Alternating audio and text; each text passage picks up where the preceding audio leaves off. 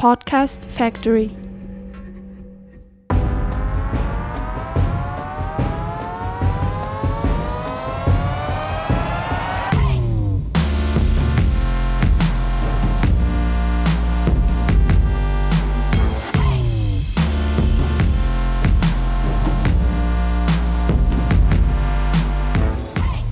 Bonjour à vous, nous revoilà pour ce nouvel épisode de Yes, le podcast de Warrior.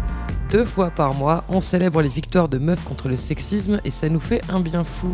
Je suis Anaïs et comme toujours, je suis avec mes deux acolytes, Margaïde, salut Marga. Hello Et salut Elsa. Salut, salut Dans ce huitième épisode, on va parler de sexisme et de maternité.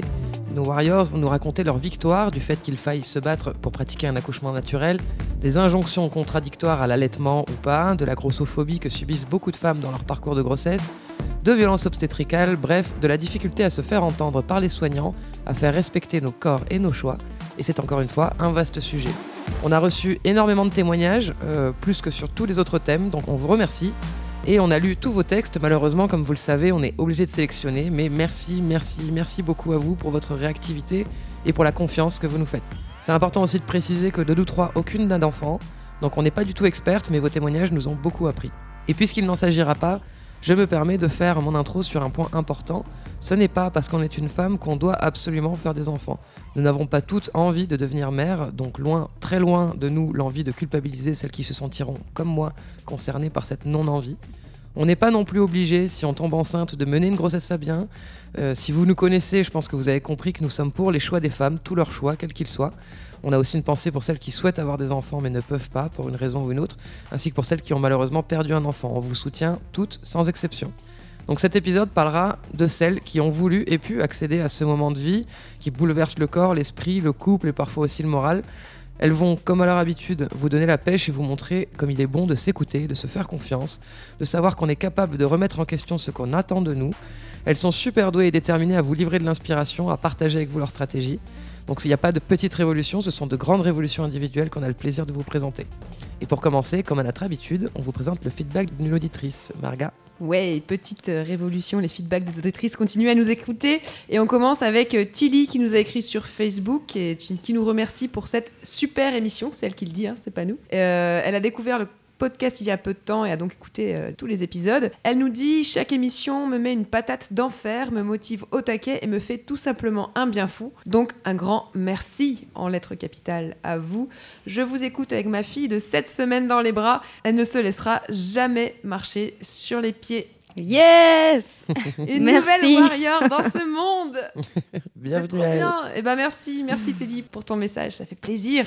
Carrément. Alors, euh, on va commencer les témoignages avec celui de Stéphanie. Stéphanie qui est une jeune maman. Euh, après son accouchement, son lait a mis un peu de temps à monter. Et du coup, le personnel de l'hôpital a essayé de la forcer à donner un complément alimentaire à son bébé euh, parce qu'il n'avait pas pris assez de poids.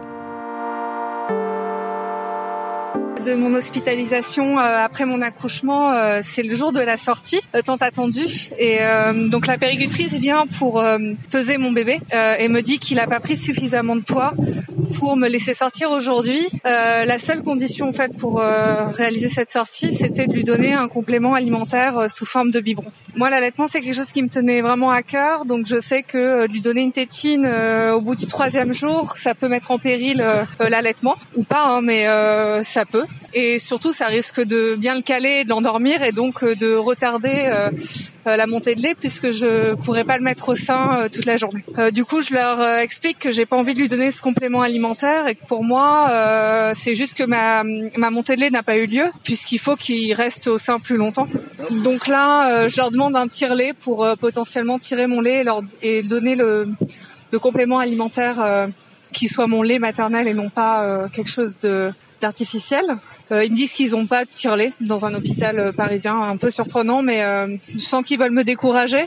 Du coup, je persiste et puis je persiste dans mes convictions à me dire que si je lui donne mon sein, bah ça va fonctionner. Donc toute la journée, je reste avec mon bébé au sein à l'hôpital.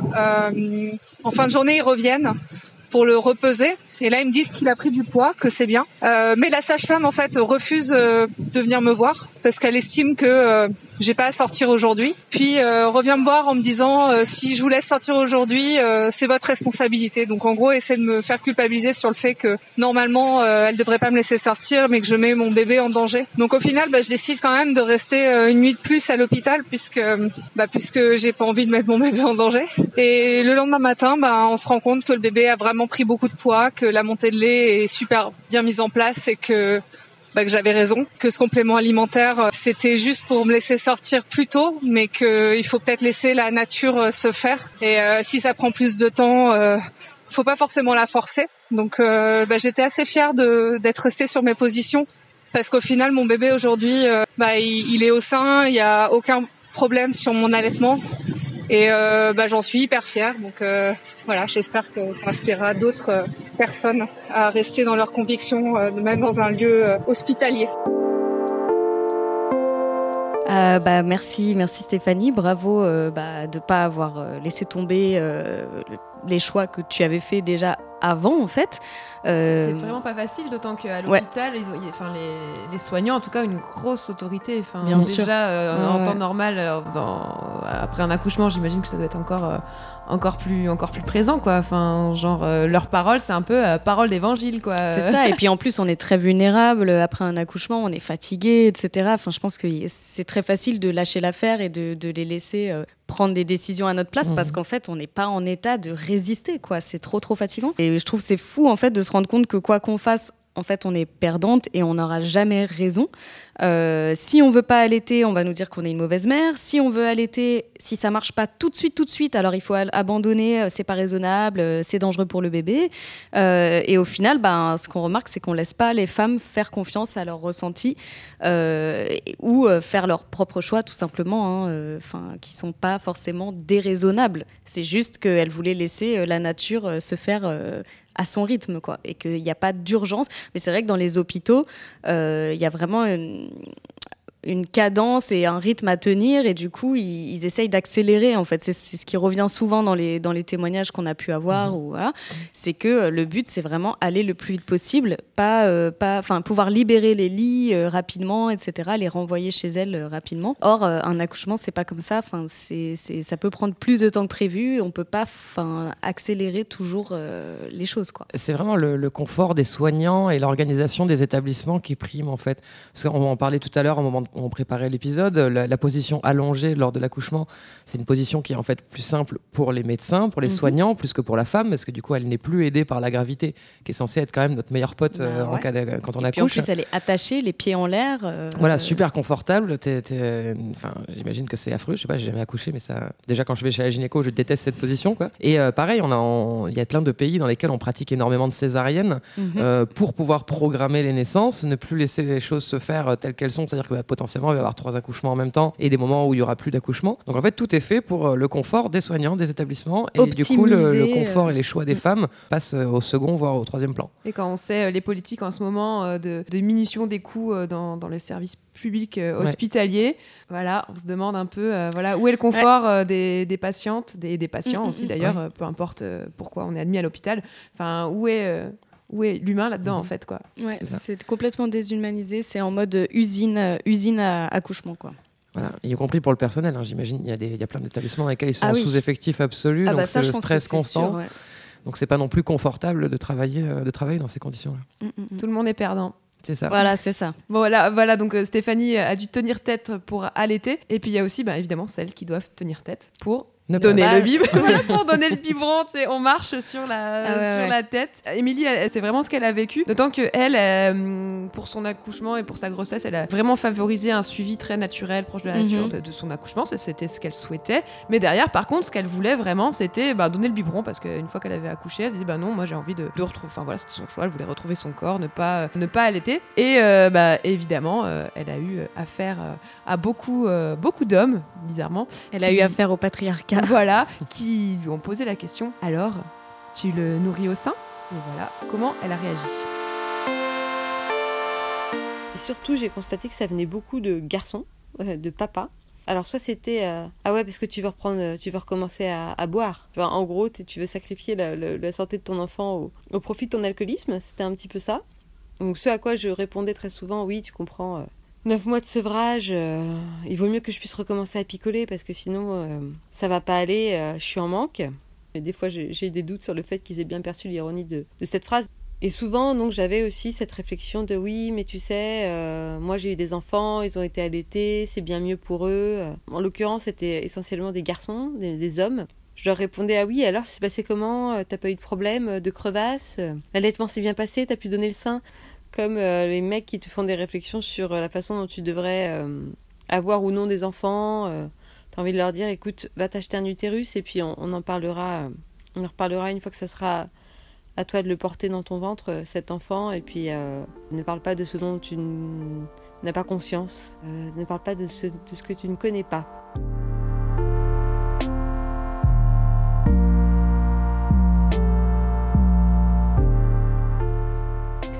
Ouais, le Bien mans- envoyé. Voilà. Mansplaining, donc les mecs qui expliquent euh, la vie euh, aux femmes euh, dans tous les sujets, et notamment voilà sur sur la maternité. Évidemment, sûr. euh, évidemment, on les retrouve. Et euh, enfin, ça, ça m'é- ça m'énerve quoi. Enfin, c'est c'est vraiment, euh, enfin, la, la réflexion, bah non, bah en fait, on, on fait un peu ce qu'on veut quoi. Enfin, genre. a priori, euh, ouais. a priori, enfin normalement, c'est- donc euh, c'est une évidence qu'il faut rappeler euh, visiblement à, à chaque fois. Non, tu me connais pas, tu ne connais pas mes choix, tu ne connais pas ma vie. Donc euh, voilà, merci les gars, mais franchement, on pourra se passer de votre avis. Et surtout que, enfin moi, ce qui me fait rire, c'est genre ils donnent des conseils, mais genre comme si euh, une femme enceinte et qui fait des choix sur la façon dont elle veut accueillir son enfant, comme si elle s'était pas renseignée en fait. Ah, Bien sûr. Comme si elle n'avait pas déjà pesé le pour et le contre de, Mais elle de n'est pas chaque option. capable de savoir ce qui est le mieux. Tu... Enfin, Marga, tu devrais le savoir depuis le temps. Voilà, il y, a- il y a toujours ce truc de les femmes, euh, ces écervelés, euh, vraiment Ces enfants. bêtes, euh, voilà, Ouais. ces enfants, faut vraiment leur dire, euh, leur dire quoi faire, quoi. Et surtout, ça. euh, voilà. Et c'est vrai que c'est le cas même sur la question d'avoir ou pas avoir des enfants. hein. C'est... Moi, c'était un homme qui m'avait dit euh, Mais euh, t'as pas peur de finir seul si tu fais pas d'enfants? Mm. bah, C'est-à-dire qu'en fait, tu... toi, tu fais des enfants pour ne pas finir seul Oui, Enfin, c'est super. On en parle de l'égoïsme de cet acte, c'est énorme. Donc bon, c'est effectivement euh, pas d'utérus, pas d'avis. C'est pas moi qui l'ai inventé celui-là. Bien, on passe à notre warrior suivante. Ouais. Euh, alors on va vous présenter Louise. Donc euh, Louise, pendant sa grossesse, elle était suivie par une sage-femme libérale. Et chaque mois, lors de ses rendez-vous, venait le moment de la peser. Et ce moment est vite devenu super désagréable parce qu'elle a vite dépassé la prise de poids moyenne. En effet, selon cette sage-femme, on est censé idéalement prendre 1 kg par mois, soit 9 kg au terme de la grossesse, 12 max. Je sais pas d'où elle sort ce chiffre parce que moi, mes copines qui ont des enfants, elles l'ont pour, la plupart absolument explosé. Mais bref, Louise nous raconte sa gêne et sa très jolie victoire. On l'écoute. C'était devenu le rituel de la peser euh, tous les mois, euh, parce qu'on se voyait à chaque mois de grossesse. Et euh, je me faisais vraiment euh, disputer parce que je dépassais cette prise de poids mensuelle, parce que bah, j'avais tout le temps faim, donc je mangeais beaucoup. Et donc euh, j'appréhendais beaucoup ces rendez-vous parce que euh, c'était vraiment euh, le point noir de ma grossesse. On me reprochait des choses et je rentrais pas dans, dans les cases. Le rendez-vous du cinquième mois, j'avais pris 9 kilos. Elle m'a dit une phrase que j'oublierai jamais, très froide. Elle m'a dit Bon, bah, madame, comment on fait maintenant? Vous avez pris vos 9 kilos de grossesse, vous pouvez plus en prendre. Et j'ai été vraiment euh, interdite. Je pouvais plus euh, parler, j'avais une boule dans la gorge. Je me sentais euh, voilà, gâchée dans ma grossesse, je pouvais rien faire d'autre. Et le, le, le problématique par rapport à ça, c'était que son argument reposait pas sur la santé du bébé ou, des voilà des, des, arguments médicaux pour ma santé à moi. La prise de poids, son argument c'était c'est ça trop que vous allez avoir du mal à perdre après votre votre accouchement. Et c'est ça qui me qui me mettait en rage et qui faisait que je suivais pas ses conseils au final. Euh, le recalage pour moi, il est intervenu quelques mois plus tard. Il a été euh, vraiment euh, transcendant. En dépit de tous ces kilos en trop, j'ai accouché toute seule, sans péridurale, debout. Et pour moi, c'était une vraie victoire et c'était la preuve que mon corps n'était pas juste cette grosse chose inutile qui avait enflé pendant neuf mois, mais était juste prêt pour euh, faire ce- dont il avait besoin, c'est-à-dire euh, faire naître mon fils. Et donc non, je, je, n'ai plus honte de mon corps, j'en suis même très fière. Pourtant, euh, Dieu sait qu'il est un petit peu, un petit peu mou, un petit peu asymétrique depuis la naissance de mon fils. Il y a une chose qui est sûre, c'est que pour les prochaines grossesses, s'il y en a, je refuserai la peser euh, lors de mes examens médicaux. Oui, Bravo. Mais j'ai été sciée quand elle nous dit que l'argument de la sage-femme, c'est le fait qu'elle va galérer à perdre ses kilos après l'accouchement. Mais déjà, de quoi je me mêle en fait Ouais. Enfin, à quel moment c'est ton problème C'est le sien. Et encore, si c'en est un, ça c'est pas forcé que c'en soit. Donc bon, la grossophobie assumée de l'aide-soignante est quand même incroyable. Et, et du coup, ça fait écho au vécu de, de nombreuses femmes grosses. Et là, je parle pas de celles qui prennent juste du poids pendant la grossesse. Et du coup, en creusant, j'ai découvert le hashtag Fat Fertility Matters. Elsa, t'as un meilleur accent que moi. Fat fertility matters. Yeah. Oh yeah. Ça sonne vachement mieux d'un coup. Donc ça veut dire la fécondité des femmes grosses compte. Mhm. Ça a été lancé par une anglaise, Nicolas Salmon. Elle est elle-même grosse, elle souffre du syndrome des, des ovaires polykystiques. Et donc, en résumé, le corps médical lui a affirmé qu'elle ne pourrait pas avoir d'enfant, et pourtant, si, elle y est arrivée. Et depuis, elle se bat pour que les personnes grosses reçoivent le même suivi et soutien que les autres, pour qu'on arrête de les culpabiliser en permanence, voire de d'essayer de les dissuader de faire des enfants. Donc, elle le rappelle, oui, il peut parfois y avoir des risques à être enceinte et en surpoids, mais pas toujours. Et ça ne justifie en aucun cas cette inégalité dans l'accès aux soins médicaux et au suivi. Ça ne justifie en rien qu'on stigmatise et qu'on culpabilise ces femmes. Et comme toujours, on les infantilise au passage. hein. On présuppose euh, sur les capacités de leur corps sans même se poser la question de ce qu'elles en pensent elles. Du coup, bravo à Louise pour cette très jolie victoire et merci à toi d'ailleurs d'avoir soulevé ce sujet ô combien important et politique. Et du coup, pour, pour creuser le sujet, je vous recommande le travail du collectif euh, Gras Politique qui milite entre autres contre la grossophobie médicale, qui est une, une violence super répandue et qui doit être dénoncée. Et je recommande aussi au passage le travail de la copine Olga Wolfson qui a écrit une tribune pour France Info à ce sujet. Je vous mets euh, comme toujours euh, le lien dans la description de l'épisode. Yes. C'est marrant, on dirait que les médecins, ils travaillent, ils sont de mèche avec les magazines féminins euh, Ah ouais. qui nous disent qu'on doit avoir un corps prêt pour la plage. Exactement. Et genre, non, enfin, si c'est pas une question de santé, enfin, garde tes, tes commentaires pour toi, quoi. Bah. Du coup, bah là, on va parler d'une autre warrior, Caroline, qui a aussi euh, vécu pas mal de, de grossophobie euh, pendant ses grossesses et de violences euh, obstétricales. Donc, elle, elle a deux enfants. Et euh, elle nous a raconté notamment un épisode pendant lequel, euh, lors de sa première échographie, mais de la deuxième grossesse, donc la première fois qu'elle allait voir son bébé bouger, etc., la gynéco a commencé à la faire culpabiliser sur son poids, à lui dire qu'il fallait qu'elle fasse un régime pendant la grossesse. Non mais allô Les régimes, c'est jamais bon, mais alors pendant une grossesse, c'est carrément toxique de Ouais. dire ça. Enfin, qu'elle allait nocif. avoir euh, un enfant obèse, voilà. Et euh, Caroline ne s'est pas du tout laissée démonter parce qu'en fait, comme elle avait vécu pas mal de, de violences pour sa première grossesse, pour la deuxième, elle s'était dit alors là cette fois-ci, c'est mort, je laisse rien rien, passe. passer. Du coup, euh, voilà, elle a fait remarquer à la gynéco que c'était inacceptable de faire ce type de remarques, qu'elle en avait marre. Et en fait, pour se venger, elle n'est pas allée au prochain rendez-vous euh, sans avoir euh, annulé en fait. Oui. Donc euh, voilà, donc Je te plante. euh, voilà, elle l'a planté. Puis est venu le jour de l'accouchement, donc toujours de la deuxième grossesse, où globalement tout s'est bien passé, le personnel était assez respectueux de son corps et de ses choix, sauf l'anesthésiste. J'étais en salle d'accouchement. Euh, il y avait la sage-femme et l'anesthésiste. euh, J'étais en plein travail. La péridurale était posée déjà depuis euh, peut-être une heure ou deux. Tout se passait très bien, il n'y a pas de problème.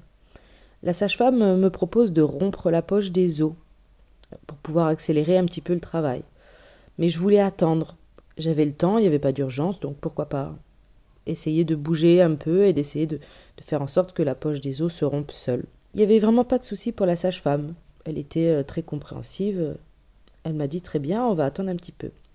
Mais l'anesthésiste qui était à côté, apparemment, euh, a entendu, et apparemment, elle avait un souci avec ça. Elle regarde la sage-femme et elle lui dit Mais comment ça, vous lui avez pas percé la poche des os? Mais vous lui laissez le choix?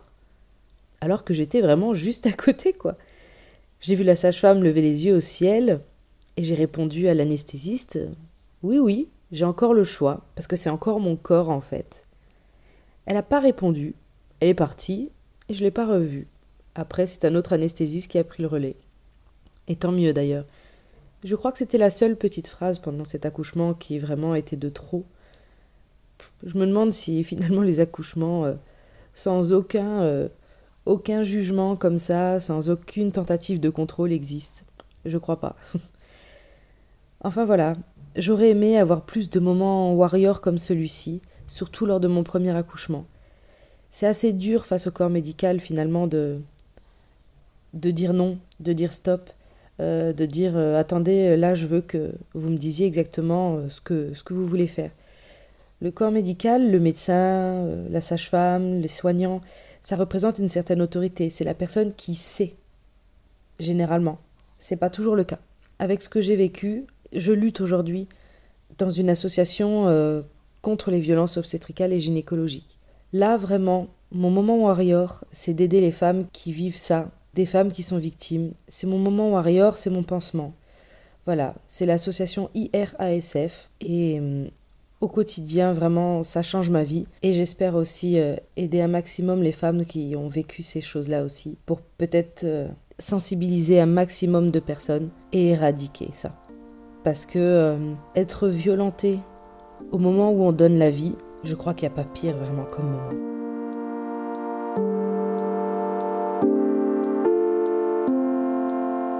Waouh On a collé les larmes aux yeux. Ouais, merci Caroline. Merci, bon, je crois Caroline. qu'on peut terminer cette émission. Elle a vraiment tout dit. Non, ouais, mais- elle a tout dit. Bah, c'est très important euh, de retenir que euh, faut pas laisser euh, les médecins faire des choses sans votre consentement, parce que comme elle dit, bah, ça reste encore votre corps en fait, et vous avez le droit de faire des choix. Encore une fois, hein, si vous voulez pas accélérer l'accouchement, vous n'êtes pas obligé d'accélérer un accouchement. Euh, et la réaction de l'anesthésiste était juste hallucinante, Mhm. et on dit assez long sur euh, bah, les, les, les habitudes des soignants euh, dans ce genre de contexte, quoi. Alors juste pour parler rapidement de l'association du coup euh, qu'elle a créée. Donc en gros, euh, il propose plusieurs choses. Il y a un groupe de victimes sur Facebook où il est possible de parler librement et d'être enfin entendu, notamment par rapport aux violences obstétricales. hein. Il y a aussi du soutien et orientation par mail, téléphone ou Skype. Il y a un formulaire de mise en relation des victimes et pour dénoncer des actes. Il diffuse aussi des documents pour sensibiliser le grand public et les soignants. Donc voilà, toutes les infos sont sur leur site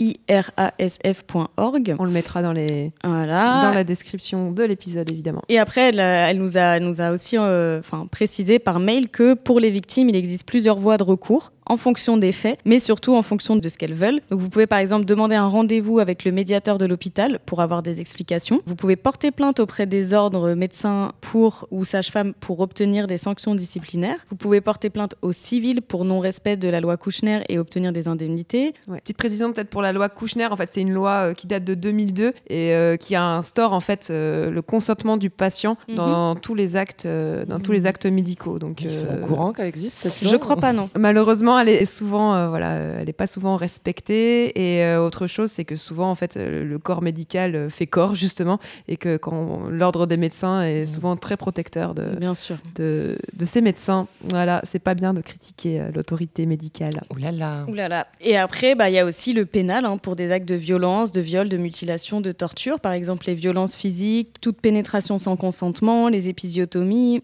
euh, révision utérine et césarienne à vif. Point du mari aussi. Voilà, donc que des choses très réjouissantes. Mhm. Donc voilà, enfin, sachez quels sont vos droits. Sachez qu'il y a des lois qui existent. Euh, alors dans l'idéal, euh, enfin, vaut mieux ne pas arriver euh, au niveau du tribunal, hein, mais si, si jamais euh, on n'a pas respecté vos droits, ben, voilà les recours que, que vous pouvez euh, faire. Mais c'est vrai ce qu'elle dit hein, sur, euh, sur le fait que est-ce qu'un accouchement à l'hôpital qui se passe euh, bien de A à Z, Ouais. euh, est-ce que ça existe Ouais. vraiment? Sans vrai que- tentative de contrôle et sans violence. euh, Voilà, et quand on parle aux copines, même celles dont l'accouchement s'est plutôt bien passé, il y a toujours eu un, Oui. un moment. Alors moi, c'est une copine qui m'a raconté ça l'autre jour. Euh, en fait, elle était voilà euh, sur la table d'accouchement, euh, donc euh, évidemment le sexe à l'air, hein, le moment très agréable. Et là, le, le gynécologue euh, rentre et euh, sans même la regarder, sans lui dire bonjour euh, ni rien. Euh, bon alors, euh, il se passe quoi ici, euh, machin. Et la sage-femme dit bon bah non, tout se passe bien. Et il part, sans, mais sans lui adresser la parole. Elle me dit j'ai vraiment eu l'impression d'être mm, mm, d'être euh, invisible. Et donc, du coup, elle regarde la sage-femme, elle lui dit, mais du coup, enfin, c'était quoi ça? Enfin, en vrai, quoi. Enfin, est-ce que je suis juste un tas de, mm, un mm. tas de viande, quoi La sage-femme lui dit, non, non, mais vous inquiétez pas, on va faire en sorte de pas en avoir Ouais. besoin. Et du coup, elle m'a raconté comment s'est passé son accouchement. Du coup, après, bon, c'est plutôt, c'est plutôt sympa. Elles ont mis de la musique, elles ont commencé à discuter, machin, et tout s'est passé, euh, tout s'est passé de façon euh, très, très bien. Mais il y a vraiment ce, ce côté autorité euh, Ouais. médicale qui date en fait de, de très longtemps. hein. On peut peut-être remonter même à,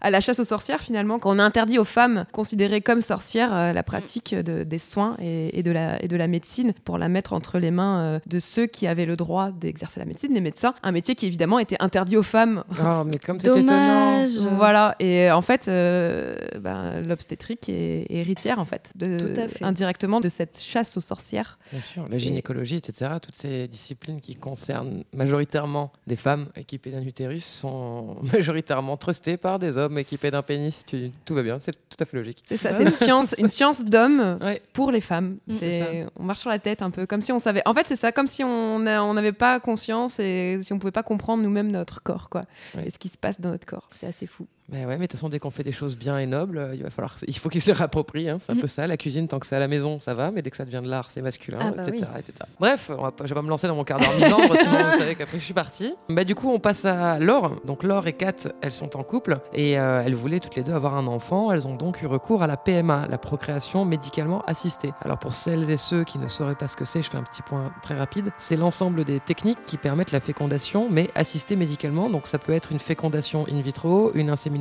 artificielle ou une injection de spermatozoïdes dans l'ovule. Donc en gros, le principe c'est de pouvoir faire un enfant sans avoir besoin d'un homme. On les écoute nous raconter leur expérience.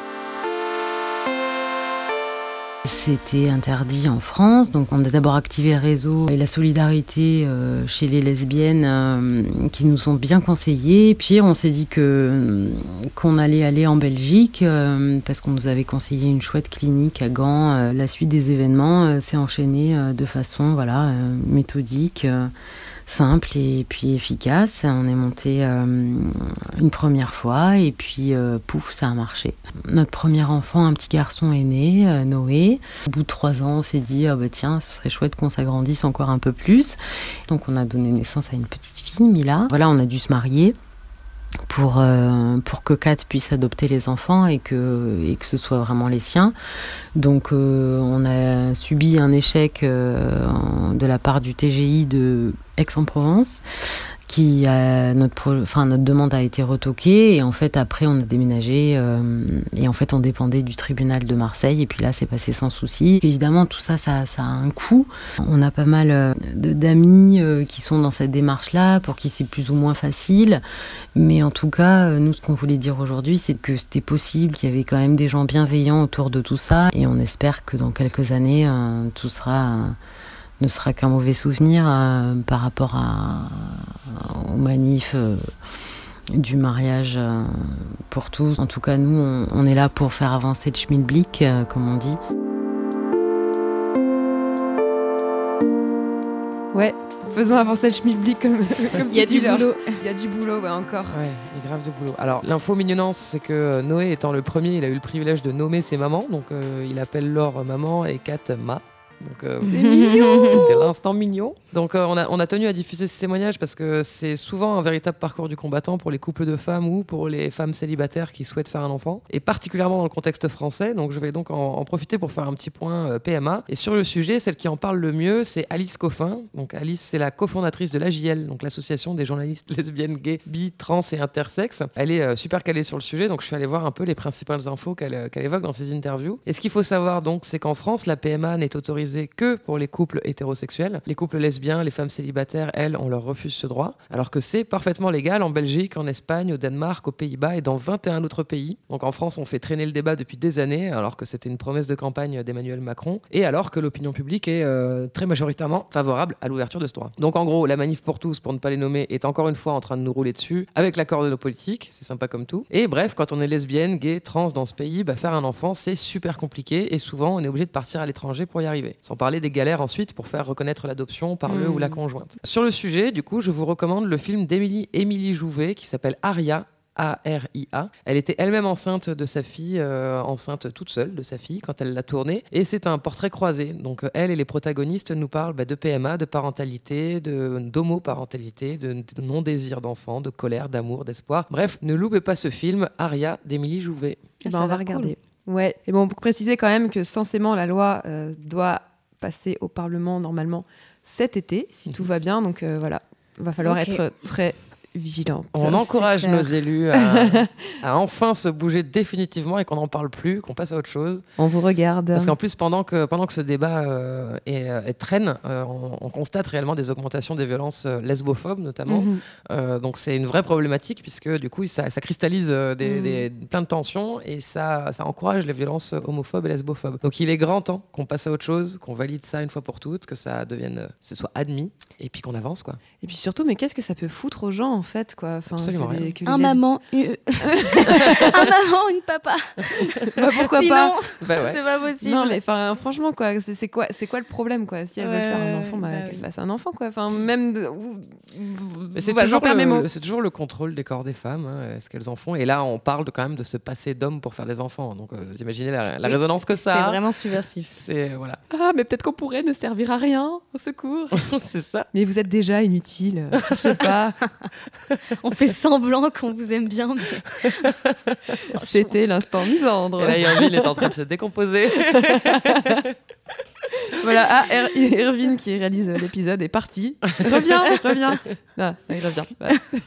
Allez, on rigole, on rigole, mais maintenant il est temps d'ouvrir une page accouchement physiologique. Euh, alors vous allez me dire, mais qu'est-ce que Ouais, c'est que ça? Et ben moi-même, avant de préparer euh, l'épisode, en fait, euh, j'en avais euh, jamais entendu parler. C'est un monde qui s'est ouvert devant moi. Donc l'accouchement physiologique, en fait, c'est tout simple. Certaines l'appellent accouchement naturel. C'est tout simplement au moment de l'accouchement de laisser faire son corps et d'accoucher sans aide médicale ou sans intervention médicale, que ce soit péridurale, épisiotomie ou ventouse. Alors ça, c'est un truc euh, aussi horrible. Je ne veux même pas savoir à quoi ça sert la ventouse. C'est quoi voilà, euh, bref, bon, pas de détails. Enfin bref, sans toutes ces, sans, en train sans- de me vacciner contre le fait d'avoir des enfants, mais définitivement. je pense que tu seras pas la seule.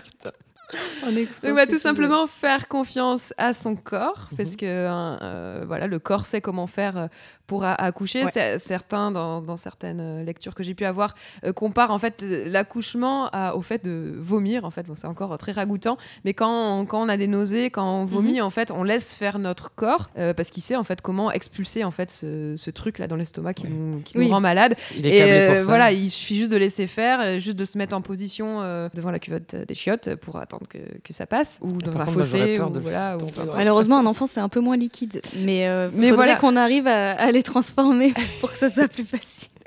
Et voilà, donc ça part du principe que le corps sait comment faire et que les, les contractions, en fait, finalement, Bah sont oui. là pour, euh, pour faire sortir, euh, sortir l'enfant. hein. Et que donc il faut, il faut, il faut laisser faire, Mhm. mais il faut aussi euh, se préparer évidemment. Ouais. Euh, on le disait tout à l'heure, hein, c'est comme un, c'est comme se préparer un marathon en fait. Faut, Ouais. faut, faut, faut De l'entraînement, de l'échauffement, une préparation Voilà. Ah ouais. psychologique. savoir comment ça se passe et aussi parce que bah, c'est mine de rien, c'est douloureux. hein, Là, c'est Warrior. Terminator. hein. Si tu fais ça. euh, Et donc pour ça, euh, il y a un métier vraiment essentiel et je tenais vraiment à mettre un peu en avant euh, ce métier dans, dans le podcast, c'est le métier de, de sage-femme. Mhm. Euh, donc voilà, une copine m'a parlé de, de Odile, qui est une sage-femme euh, marseillaise très connue dans le milieu de l'accouchement physiologique. Et en fait, je me suis rendu compte que toutes mes copines quasiment connaissaient Odile. Ok. C'est- c'est- en fait, c'est une, une star, C'est une Odile star, Tagawa. Donc je l'ai rencontrée donc, euh, dans son cabinet à Marseille, dans le quartier de la Plaine. Bon, je vous fais son CV rapido à, à Odile, parce que c'est une, une sacrée warrior. Alors dans les années 80, quand elle a décidé d'être sage-femme, euh, elle a été dégoûtée euh, par ce qui se faisait dans les hôpitaux, des femmes attachées aux tables de travail, des épisiotomies euh, systématiques. Alors même si elle le répète, hein, elle est très très attachée au service public. hein, c'est vraiment une, Mhm. une militante. Odile, elle- elle- en fait, elle s'est dit la seule façon pour moi de faire mon travail vraiment comme je l'entends, c'est-à-dire accompagner la grossesse des femmes globalement jusqu'à l'accouchement. La seule solution, c'était d'exercer en libéral. Donc en 1988, quand elle s'est mise euh, à son compte, elles étaient, alors tenez-vous bien, combien elles étaient de sages-femmes? Bah, 100 000. Hmm, Elles étaient 20. infi- D'accord. Elles étaient 20 sages-femmes libérales en 1988 en France et c'était la seule dans les Bouches du Rhône. Donc imaginez comment elles étaient vues avec mépris évidemment par, euh, par Les sorcières. voilà, par les, par les gynécos, les, obstétrici- les obstétriciens. Et donc, euh, elle a commencé voilà, à exercer son métier. Et au fur et à mesure des années, ça s'est quand même euh, de plus en plus démocratisé, en fait, l'accès aux sages-femmes libérales. Donc, elle a, elle a trouvé des collègues à Marseille et, au- et à côté. Et elle a créé, en fait, la Casa de Naissance, qui est une salle d'accouchement physiologique à l'hôpital euh, d'Aubagne, où les femmes peuvent accoucher sans, sans aide médicale. euh, Cool. accompagné voilà vraiment globalement par une équipe euh, de sages-femmes. Pourtant comme par hasard là, ce métier voilà qui est quand même assez euh, indispensable et en plus on a tous eu affaire à une sage-femme, quasiment tous, hein, presque tous puisqu'on est né Mm. un jour. Donc il Ouais. y, a- il y a de fortes chances pour qu'il y ait une sage-femme qui se soit occupée de nous. Ben, c'est un métier totalement euh, dévalorisé. Alors, je sais pas peut-être parce que c'est un métier de femme peut-être. Peut-être. Voilà. Enfin bref, euh, j'ai beaucoup trop parlé donc je vous laisse euh, écouter quand même euh, Odile. Moi, ce que je veux questionner, quitte à, choquer, c'est pourquoi on hypervalorise, par exemple, dans le sport, la puissance, la capacité à endurer du champion, et pourquoi on invalide d'emblée la femme Donc sa capacité à vivre quelque chose qui se passe dans son corps et qui peut être parfois une épreuve trop dure, et c'est pour ça que c'est magnifique qu'il y ait ces aides médicales, mais parfois qui peut être l'occasion d'un temps vraiment initiatique, d'un temps euh, de découverte de soi. Combien de femmes nous disent après, ouais, ça a été long, ça a été dur, mais putain, comment je me sens forte, j'ai découvert une puissance en moi que je soupçonnais pas. Ou des femmes qui peuvent dire, j'avais peur de moi, j'avais peur de devenir folle. Et là, j'ai crié, j'ai hurlé, et en fait, je suis là. Et ça, ça va me rester toute ma vie. Et c'est ça qui donne le sens pour nous de, ce travail qui est quand même très dur. Enfin, je veux dire, euh, on est payé des cacahuètes, euh, tout le monde rigolerait à voir ce qu'on, ce gagne, alors quand, quand même on a la responsabilité d'une femme, d'un bébé dans les mains. C'est pas que moi, c'est mes, mes, collègues qui sont dans la même aventure, les collègues en France dans la même aventure. On a ça vissé au corps, cette conscience que il y a cette puissance au cœur des femmes leur permettre de vivre ça, c'est euh, fondateur euh, d'une puissance, de retrouver une puissance euh, au, au, fond de soi qui, qui, va donner la force pour d'autres combats après. quoi.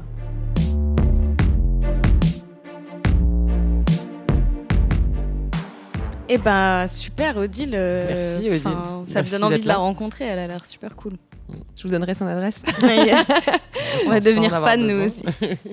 Alors, juste un petit mot quand même sur les salles d'accouchement physiologique ou les maisons de naissance. Euh, c'est quelque chose qui existe très très peu en France en fait. Euh, On n'a pas vraiment beaucoup le choix de comment on veut accoucher en fait encore euh, aujourd'hui. C'est très difficile aujourd'hui en France d'a- d'accoucher en dehors euh, d'une maternité. En fait, tout simplement, il y a plusieurs, il y a plusieurs cas, c'est que c'est pas autorisé en fait. Euh, Il y a beaucoup de pays où on met en place des maisons de naissance indépendantes où on peut euh, accoucher sans, sans, sans médecin. Mhm. Euh, en France, c'est une expérimentation qui n'existe que depuis euh, 2014 et je crois qu'il y a une dizaine d'endroits euh, en France. Et euh, l'autre solution, ça pourrait être euh, d'accoucher euh, à la maison. Quand il n'y a pas de problème, en fait, il n'y a aucune contre-indication à accoucher chez, soi. En fait, il y a 90% des grossesses qui se passent bien avec des jeunes femmes en, en bonne santé. Et du Mhm. coup, là, il n'y a vraiment aucune...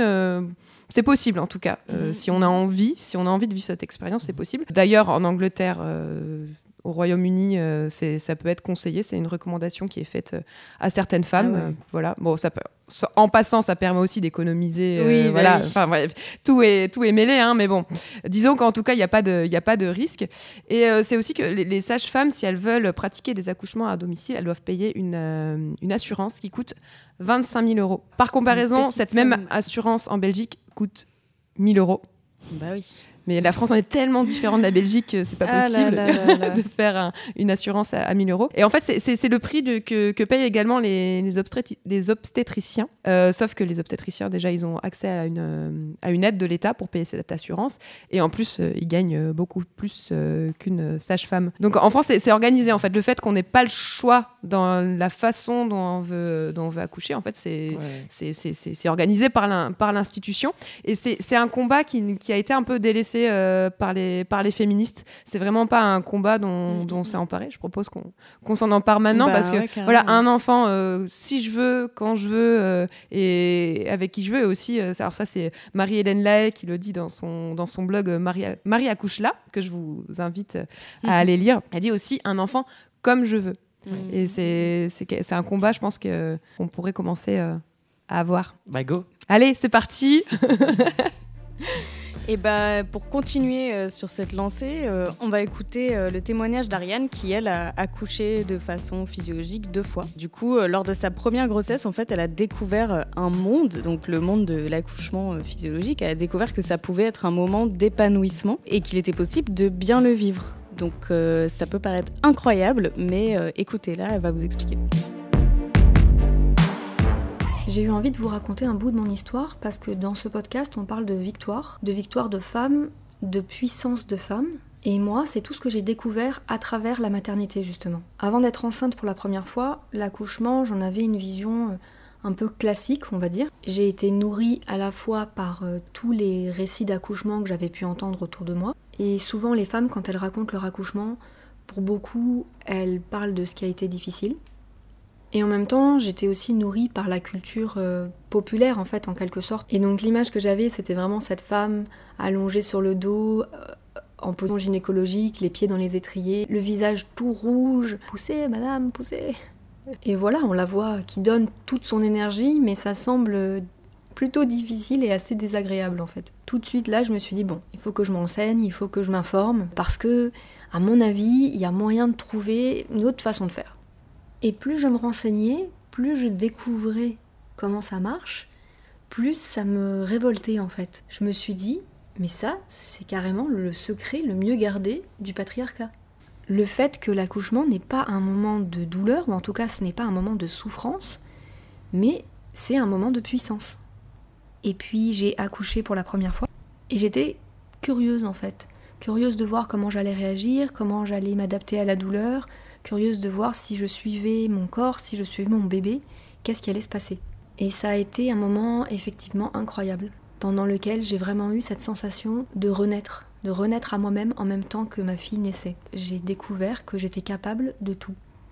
Et ça, ça m'a donné une force pour la suite de ma vie, une confiance. Ça a été tellement fort que j'ai vraiment eu très envie de le dire, de partager ça. Et comme mon métier c'est de faire des films, je suis allée filmer une femme en train d'accoucher. Et quand on voit une femme accoucher, c'est extrêmement fort parce que d'abord on accouche avec elle, on, ressent comme les contractions dans son ventre tellement c'est puissant, et puis on ne peut qu'admirer euh, toute l'intelligence, toute la puissance de ce corps, la façon dont elle s'abandonne à ce qu'elle vit, sa vulnérabilité, son intuition. Ensuite j'ai été à nouveau enceinte de mon deuxième enfant, et j'ai accouché une deuxième fois. Et de la même façon que la première fois, j'ai accouché à l'hôpital, mais de façon complètement non médicalisée, 100% physiologique, c'est-à-dire sans péridurale, mais aussi dans la position que je souhaitais, sans me soucier du temps, en mangeant, en buvant, en dansant, en chantant. Je n'ai quasiment à aucun moment eu peur ou mal. Au contraire, on peut vraiment le vivre dans la joie pure. Moi, pendant cet accouchement, je riais. J'étais hilar. J'étais complètement hilar. Alors voilà. Moi, ma victoire, ça serait ça. Ça serait d'être passé de l'indifférence et de la peur d'accoucher à la joie. Tout simplement. La joie d'être une femme, en fait. Et de pouvoir vivre ça.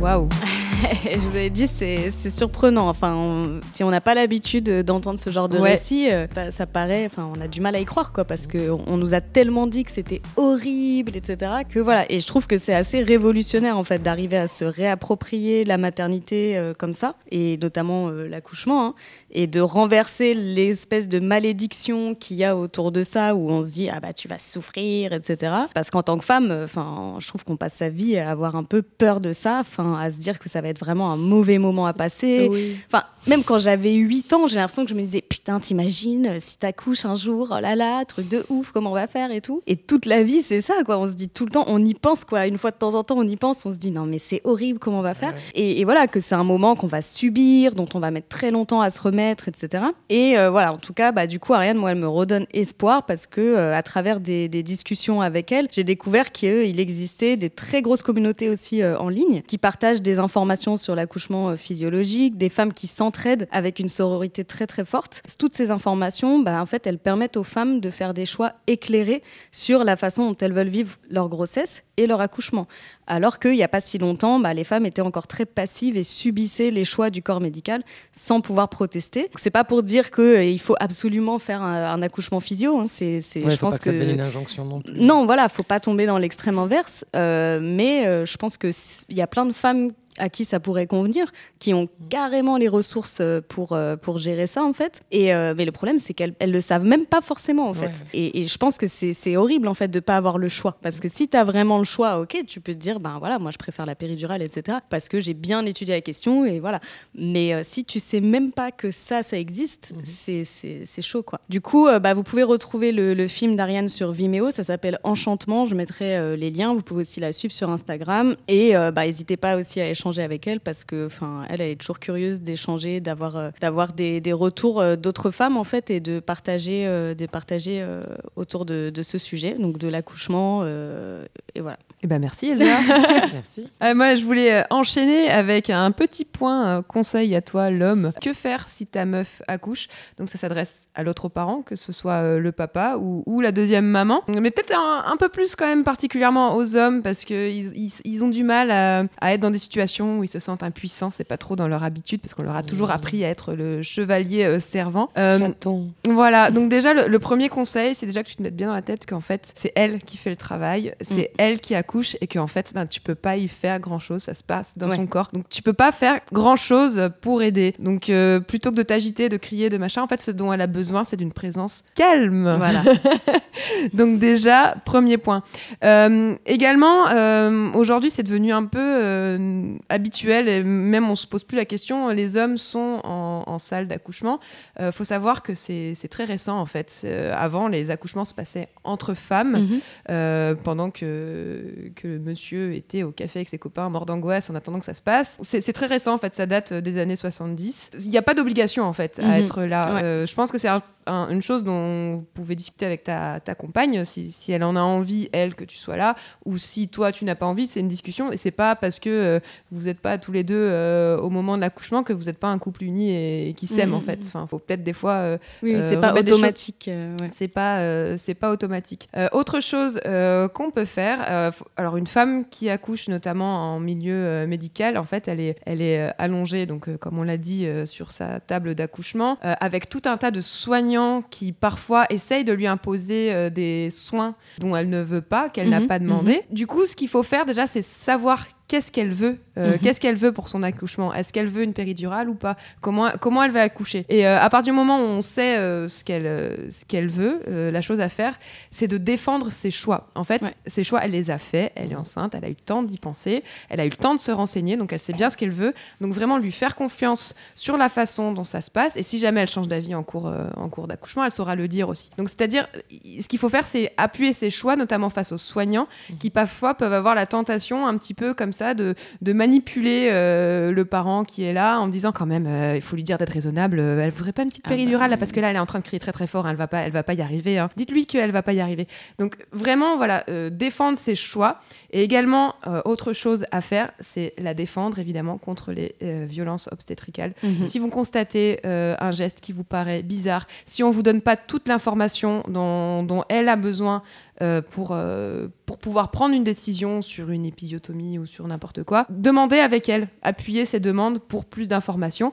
Et euh, s'il faut dire non, si vous sentez que là, il faut dire non et qu'il faut dire un stop pour pas que l'acte médical se passe, c'est votre rôle aussi Mhm. de dire non calmement et fermement et vous avez le droit aussi euh, un accouchement euh, des fois c'est pas un voilà c'est pas un spectacle s'il y a trop de monde dans la salle si vous Ah ouais, estimez alors là, que il y a le stagiaire, le machin, le truc, le bidule, ils sont tous là euh, pour faire euh, pour faire leur cours et que et que ben vous n'en avez pas envie, euh, que c'est un moment que vous voulez vivre intimement, vous avez le droit de dire s'il vous plaît, euh, est-ce que vous pouvez sortir, on Bien a envie d'être tranquille. bien sûr. Donc c'est c'est à vous de le faire parce que votre compagne euh, en fait Elle a est- autre chose à faire. elle, est- elle est elle est, Elle est euh, légèrement occupée. elle est légèrement occupée, les jambes écartées, la chatte à l'air, à euh, shooter aux hormones, donc ça va être Ouais. difficile pour elle, en plus d'avoir l'énergie euh, de d'imposer ses choix. Mm. Donc voilà, soutenez-la pour qu'elle puisse euh, voilà, avoir l'accouchement qu'elle euh, qu'elle désire.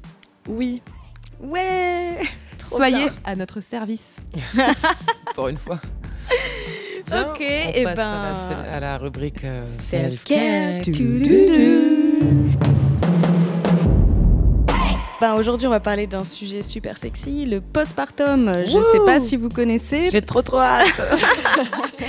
Donc, le postpartum, c'est euh, ce qu'on appelle aussi le quatrième trimestre de la grossesse, c'est-à-dire les trois mois qui suivent l'accouchement. C'est une phase qui est très très intense euh, pour la maman. Son corps est en train de faire euh, un peu une dégestation après la gestation. Donc, son corps est en train de sortir de l'état de grossesse, ses organes sont en train de se replacer. Et pendant cette période, en fait, on répond à beaucoup d'injonctions de la société. On a tous nos proches qui veulent venir euh, voir le bébé. Euh, euh, en plus, il y a la fin du congé maternité au bout de deux mois et demi. Et voilà, on nous met, on nous met aussi beaucoup la pression. Enfin, je dis nous, j'ai pas d'enfant, mais voilà, on met beaucoup la pression aux femmes qui viennent d'accoucher sur bah, comment on fait dormir son bébé, comment tu le fais, est-ce que tu l'allaites ou pas, encore une fois, est-ce que tu vas vite retrouver ton corps, est-ce que tu vas sortir, sortir en boîte la semaine prochaine et reprendre une vie sociale? Il peut y avoir tout un tas comme ça de pression de la famille. Et tout ça, c'est extrêmement contradictoire avec les besoins de la mère qui sont bah, d'être allongée, notamment pour que le bassin et les organes reprennent leur place, pour pouvoir euh, connecter avec son bébé, se reposer surtout énormément. En plus de ça, on a euh, le, le papa qui prend souvent bah, 10 jours maximum de congé paternité. Du coup, la femme se retrouve dans un énorme isolement du jour au lendemain. 10 jours après un accouchement, c'est très très très euh, peu de temps. Euh, en plus, il y a les hormones de la grossesse qui redescendent, ce qui fait que bah, les femmes sont très fragiles émotionnellement. Je sais que c'est pas super euh, funky, hein, mais vous allez voir après. Je vais te mettre à pleurer à Et- tout moment. Bon, bref, donc voilà, donc ça fait beaucoup. Hein, de, de- le postpartum, c'est intense. Du coup, le conseil self-care, c'est ben, soignez-vous, osez être une reine, prendre soin de vous, dire ce que vous voulez. Ne vous sentez pas gêné de, euh, par exemple, dire non à un proche parce que vous savez que lui, de toute façon, il va jamais rien faire à la maison, il va pas vous aider, il va juste être un boulet. Euh, vous n'avez pas l'énergie pour recevoir cette personne-là, vous pouvez dire non. Par ailleurs, vous avez sûrement besoin d'être entouré et chouchouté. Donc, d'ailleurs, il faut savoir que dans pas mal de sociétés traditionnelles, euh, la mère reste allongée pendant 40 jours après l'accouchement euh, et que en fait c'est les femmes de la communauté qui prennent en charge tout le reste donc notamment faire à manger nettoyer la maison le linge enfin tous ces trucs en fait qui sont très logistiques et, qui prennent beaucoup d'énergie alors qu'on n'a pas du tout du tout l'énergie pour ça. La femme devrait euh, s'occuper bah, surtout d'elle et de son bébé quoi. Donc euh, bah, le conseil ça pourrait être déjà de préparer ce moment à l'avance. Vous vous connaissez, vous, je pense que vous pouvez un peu anticiper aussi quel genre de besoin vous allez avoir. Vous pouvez préparer le fait que vos proches euh, soient euh, au courant justement des choix que, que vous avez fait pour cette période-là et disponibles pour vous aider. Euh, ne sous-estimez pas aussi l'aide et l'entourage dont vous allez avoir besoin, même si bah, on est dans une société où voilà tout le monde est occupé, tout le monde travaille, etc. Mais quand même, vous pouvez essayer d'organiser un roulement par exemple où une personne vient vous voir et euh, vous faire à manger le lundi, une autre le mardi, etc., etc. Ça veut pas dire qu'ils viennent passer toute la journée avec vous, mais voilà, enfin préparer un peu juste l'aide et, le fait que bah, vos copines ou, ou autres, les personnes qui sont proches en qui vous avez confiance, euh, seront là, quoi. Et surtout quand les gens passent vous voir pour voir le bébé, etc., bah, demandez-leur de vous aider, quoi, qui vous apporte à manger, qui, qui vous fasse la vaisselle, qui vous aide à laver euh, votre linge, etc. Et, euh, et voilà. Et surtout, encore une fois, n'hésitez pas à refuser des visites si vous vous sentez trop fatigué ou quoi. Enfin, il n'y a pas de politesse à avoir dans un moment pareil. Je veux dire, vous êtes euh, épuisé et c'est normal. Donc vraiment, prenez soin de vous au maximum et ne vous excusez pas de, de ne pas être la, la meilleure hôtesse de maison parce que c'est pas du tout le sujet en fait. Là, vous n'êtes pas, pas à faire ça en fait. Ouais, parce qu'en fait, je vois pas bien comment tu fais quand tu viens d'accoucher, que t'as un bébé qui, qui fait caca et qui vomit et qui, qui dort pas et qui crie. Comment tu fais en fait pour préparer les petits fours et puis, Ah bah euh, ouais, et non, puis mais- être super bien coiffé, super maquillé. Enfin, genre, c'est pas possible non, non, quoi. ça va pas être possible. Donc, vaut mieux, ouais, effectivement, accueillir des gens. euh, des gens que tu aimes, dont tu aimes t'entourer et qui, qui sauront que, bah, que voilà, bah, ouais, t'as pas pris de douche depuis trois jours, mais bon. Voilà, c'est ça, qui peuvent te garder ton bébé pendant que tu vas te laver ou des trucs comme ça, ouais. Ouais, ça m'est arrivé de le faire pour euh, une, une copine qui était en galère, en mode bah non, mais je te le garde le temps que tu prennes une douche si tu veux, quoi. Et en mode ah ouais, tu ferais ça? Ben ouais, en fait. On n'ose pas se demander, en fait, je pense. Non, mais il y a un gros problème quand même dans le, le lien social euh, dans nos sociétés. Je veux dire, c'est quand même incroyable que les gens euh, n'osent pas demander un truc aussi basique que ça. Enfin, si on a des amis, c'est quand même pour ça, quoi. C'est qu'ils puissent euh, nous aider quand on a pareil, je un pense problème. est conditionné dans nos têtes, c'est qu'il faut qu'on soit capable et qu'on ne demande pas, parce que sinon on est une moitié, euh, une moitié de mère Ouais. ou euh, pas une vraie, bonne- ouais. vraie bonne mère. Et il faut qu'on assume le choix qu'on a fait d'avoir un enfant. Et demander de l'aide quelque part, nous on le perçoit comme un aveu de faiblesse en une fait. faiblesse, ouais. Bon voilà, je crois que la conclusion de cet épisode, c'est que une, il faut qu'on soit bien informé sur tout ce qui existe Ouais. pour pouvoir faire des choix éclairés, et que deux, on se fasse confiance. Mhm. Exactement. euh, qu'on croit en nous. C'est un peu le thème de tous les épisodes. Oui. finalement. c'est la conclusion de, de tout le- tous les épisodes. Du coup, c'est déjà la fin de ce huitième épisode. On espère que ça vous a plu. On remercie mille fois nos warriors euh, pour leur témoignage. Donc merci à Ariane, Stéphanie, Louise, Émilie, Caroline, Laure et Odile. Bravo à vous et merci pour votre courage et votre détermination. Si vous voulez témoigner dans Yes, sachez qu'on lance régulièrement des appels à témoignages sur les réseaux sociaux. N'hésitez donc pas à nous suivre sur Facebook, Twitter et Instagram yespodcast avec 3S. Pour le prochain épisode, on a fait un sondage sur Twitter et Instagram pour savoir quel thème vous préfériez qu'on traite. Entre sexisme en soirée et sexisme en politique, c'était très serré, donc de toute façon promis, on fera les deux. On a fini par trancher, pour l'épisode 9, il s'agira de victoire sur le sexisme en politique et dans le monde militant. C'est un sujet plus que jamais d'actualité, on a hâte d'en parler avec vous. Ouais, ça va être trop bien. On remercie la Podcast Factory, notre réalisatrice Amida et Irving à la prise de son. Vous pouvez aussi nous écouter sur toutes les plateformes de iTunes à Spotify en passant par Podcast Addict et toute application de podcast. Vous pouvez aussi nous laisser des suggestions de sujets pour les prochains épisodes dans les commentaires iTunes. On vous dit à la prochaine fois. Mais toi, d'ici là, n'oublie pas, tu es capable du meilleur, tu connais ton corps mieux que personne, tu es une reine, une magicienne, une sorcière, tu es puissante. Bref, meuf, t'es le warrior.